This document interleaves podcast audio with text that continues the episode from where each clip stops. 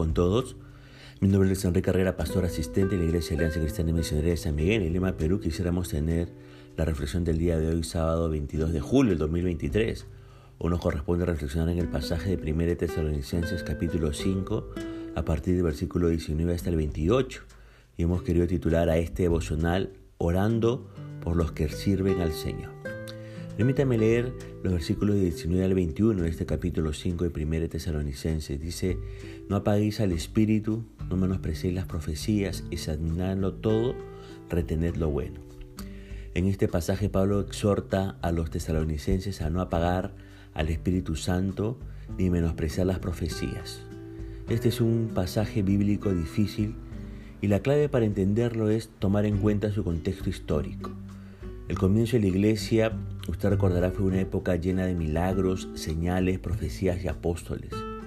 En esa época Dios estaba usando apóstoles y profetas para proveer la revelación del nuevo pacto, es decir, la escritura del Nuevo Testamento. Todo esto fue necesario para edificar el fundamento de la fe cristiana que sostiene la iglesia hasta el día de hoy. Sin ese fundamento estaríamos desorientados. En Efesios capítulo 2, verso 20 y 21, Pablo dice, edificado sobre el fundamento de los apóstoles y profetas, siendo Cristo Jesús mismo la piedra angular, en quien todo el edificio bien ajustado va creciendo para ser un templo santo en el Señor. ¿Por qué los tesalonicenses necesitaban escuchar esto de Pablo? Porque al parecer algunos tesalonicenses estaban intentando eliminar estas manifestaciones del Espíritu aún existe la posibilidad de que algunos se vieran tentados a prohibirlas negándose a las profecías. Por eso Pablo les dice que no apaguen el espíritu ni menosprecien las profecías, porque ellas tenían un propósito clave en el plan de Dios de establecer el fundamento de la iglesia. Quizás la pregunta más difícil es la aplicación de este versículo en nuestros días. ¿Cómo debemos obedecer este versículo en nuestro contexto. Primero debemos entender que ya el fundamento de los apóstoles y profetas fue colocado y sellado cuando se completó el Nuevo Testamento, que es la revelación de Dios para su pueblo en el Nuevo Pacto. Sin embargo, este pasaje no es útil. Así como los tesalonicenses mostraron una actitud de desprecio ante las profecías, nosotros también eh, podemos estar tentados a despreciar la palabra de Dios. Recordemos que en general la profecía bíblica no se trata de predicciones del futuro, sino de palabras de Dios en su Biblia, para la edificación, ánimo y exhortación de la iglesia. El día de hoy, el Espíritu Santo emplea su palabra escrita para exhortarnos, corregirnos, guiarnos, y debemos aferrarnos a ella sin avergonzarnos de lo que hice. Quizás a los tesalonicenses lo que le incomodaba o avergonzaba de las profecías era el aspecto sobrenatural de contar con profecías. En nuestros días tenemos la tentación de avergonzarnos, no de aspectos sobrenaturales, sino de lo que la Biblia misma dice sobre temas controversiales. Debemos tener cuidado, no menospreciemos lo que Dios dice sobre el pecado de la homosexualidad o el rol de la mujer en la familia y la iglesia o el llamado a someternos a las autoridades o la prohibición de fornicación y todo tipo de inmoralidad. Tengamos cuidado, hermanos, de no menospreciar la exhortación de la palabra de Dios. Cuando nuestros pastores y hermanos nos corrijan con la palabra, no la despreciemos. Cuando seamos confrontados en nuestras vidas por el mensaje del Señor, no lo menospreciemos, más bien aceptemos la palabra de Dios predicada en la iglesia, examinándolo todo y reteniendo lo que es bueno. Reconozcamos a nuestros pastores, pues ellos son los que mayormente nos profetizan la palabra de Dios al interpretarla y aplicarla a nuestras vidas. Tal como dice 1 Tesalonicenses 5:12 en la traducción lenguaje actual, hermanos, les rogamos que respeten a los líderes de la iglesia. Ellos se esfuerzan mucho para enseñarles a vivir su vida cristiana. Reconozcamos que la palabra de Dios es perfecta para el bien de nuestra alma y no dejemos eh, el pecado, eh, rechacemos el pecado, ¿verdad? Ahora bien, veamos los versículos 22 al 24. En el versículo anterior meditamos en cómo no tenemos que menospreciar la palabra concluimos en que a medida que sabemos más de la palabra de Dios, más entendemos qué es lo bueno y diferenciarlo de lo malo. En el versículo 21 de este capítulo 5 de 1 Tesalonicenses, Pablo nos pide retener solo lo bueno y ahora con el versículo 22 él nos pide absteneos de toda especie de mal, lo cual son muy similares a diferencia que en el versículo 21 se nos dice examinarlo todo, retener lo bueno. Pablo nos exhorta a retener lo bueno, es decir, guardarlo en nuestros corazones y mente. Mientras que en el versículo 22, en el versículo 22 absteneos de toda especie de mal, Pablo pide a la iglesia de Tesalónica tener una vida santa, a obrar para el Señor y para su gloria. Aunque este mandato de Pablo es para animarnos a hacer lo bueno, está dirigido mayormente para nuestra vida personal.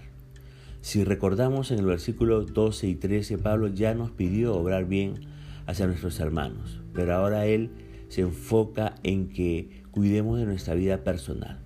¿De qué forma? vivir de manera santa, absteniéndonos de toda especie de mal como chismes, pleitos, lujurias, avaricias, entre otros. Pablo nos recuerda en el versículo 23 que es Dios mismo quien nos santifica y guarda, que solo no podemos. Dios en su poder nos lleva a vencer, para ello debemos orar sin cesar. Pablo concluye este versículo diciendo que todo lo que pensamos, todo lo que deseamos, todo lo que hacemos, todo lo que sentimos, deben de ser guardados irreprensiblemente para la venida de nuestro Salvador. Es decir, guardándonos cada día hasta que el Señor regrese. Y Pablo concluye todas estas exhortaciones recordándonos que es fiel el que nos llama. Es decir, lo que Pablo está diciendo es que nunca estamos solos que Él no nos deja a nuestra suerte, que no estamos desamparados, que Él completará su obra de perfeccionarnos porque Él es fiel. Pablo lo dice así a los filipenses, estando persuadido de esto, que el que comenzó en vosotros la buena obra la perfeccionará hasta el día de Jesucristo. Quiero animarle a que juntos podamos apartarnos de todo mal, pedir al Señor ayuda para parecernos cada vez más a Cristo alejarnos de todo aquello que nos es tropiezo para nuestra santificación. Tal vez películas, acciones, pensamientos, malos deseos. Y aprender a vivir dependiendo del Señor, confiando en sus promesas porque Él es fiel. Finalmente, el apóstol Pablo nos dice en los versículos 25 al 28 lo siguiente. Hermanos, orad por nosotros, saludad a todos los hermanos con ósculo santo, os conjuro por el Señor que esta carta se lea a todos los santos hermanos. La gracia de nuestro Señor Jesucristo sea con vosotros. Amén. Pablo llega al final de su primera carta a los tesalonicenses y después de animarlos y exhortarlos en todas estas áreas, él comienza a despedirse pidiendo oración por ellos. Pensaríamos que Pablo o los apóstoles y todos los héroes de la fe a través de la Biblia no necesitaban que nadie orara o rogara al Señor por ellos.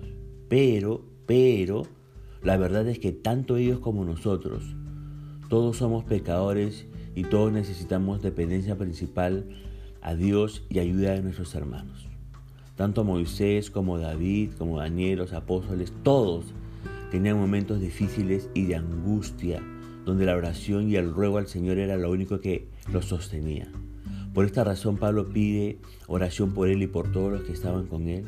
Las tribulaciones que tuvo que pasar, las hambrunas y rechazos que tuvo que soportar, el desánimo y angustia que tuvo que vivir, todas estas y más cosas que Pablo vivió, las soportó gracias a Dios y su misericordia para con Pablo y todos los que rogaban al Señor por él. De igual manera, hermanos, hoy en día tenemos líderes y servidores del Señor que creeríamos que no tienen aflicción de espíritu tristeza por todo su conocimiento y perseverancia en el Señor, pero como mencionamos anteriormente, todos necesitamos oración y apoyo de nuestros hermanos. No pensemos solamente en los pastores por esta vez, pero pensemos en todos los que sirven al Señor como misioneros todos nuestros hermanos que están afuera, lejos de sus hogares, para poder propagar el Evangelio y sacrificándose por amor al Señor tal y como lo hizo Pablo. Pablo pide oración por todos los hermanos y también que toda la carta, dice, sea, sea leída a todos los santos hermanos. Pablo quiere que toda la iglesia reciba esta palabra del Señor para su edificación y ánimo. Él quiere que todos tengamos esta palabra y seamos exhortados para bien de nuestras vidas. Finalmente Pablo se despide con una bendición. La gracia de nuestro Señor Jesucristo sea con todos vosotros. Amén. No hay más grande bendición que tener el regalo de Dios. No hay más grande bendición que ser justificado por Jesucristo. No hay más grande bendición que la sangre de Cristo, nuestra salvación. Hermanos, oremos por los siervos del Señor, por los pastores, líderes, misioneros que sirven en otras ciudades y países roguemos al Señor que los sostenga y les provea, que Él los guarde y los proteja tanto física como espiritualmente. Apoyemos financieramente a los misioneros. Si no conoce ni sabe cómo apoyar a un misionero directamente, comuníquese con su iglesia local. Que nuestras ofrendas y diezmos sea con buena actitud, rogando al Señor que las reciba para su honra y gloria. Meditemos día a día en la bendición más grande que el Señor nos dio, su salvación. Bueno, hasta aquí este devocional. Ponemos punto final al devocional del día de hoy, deseando que la gracia y misericordia de Dios sea sobre su propia vida, conmigo será hasta una nueva oportunidad y que el Señor le bendiga.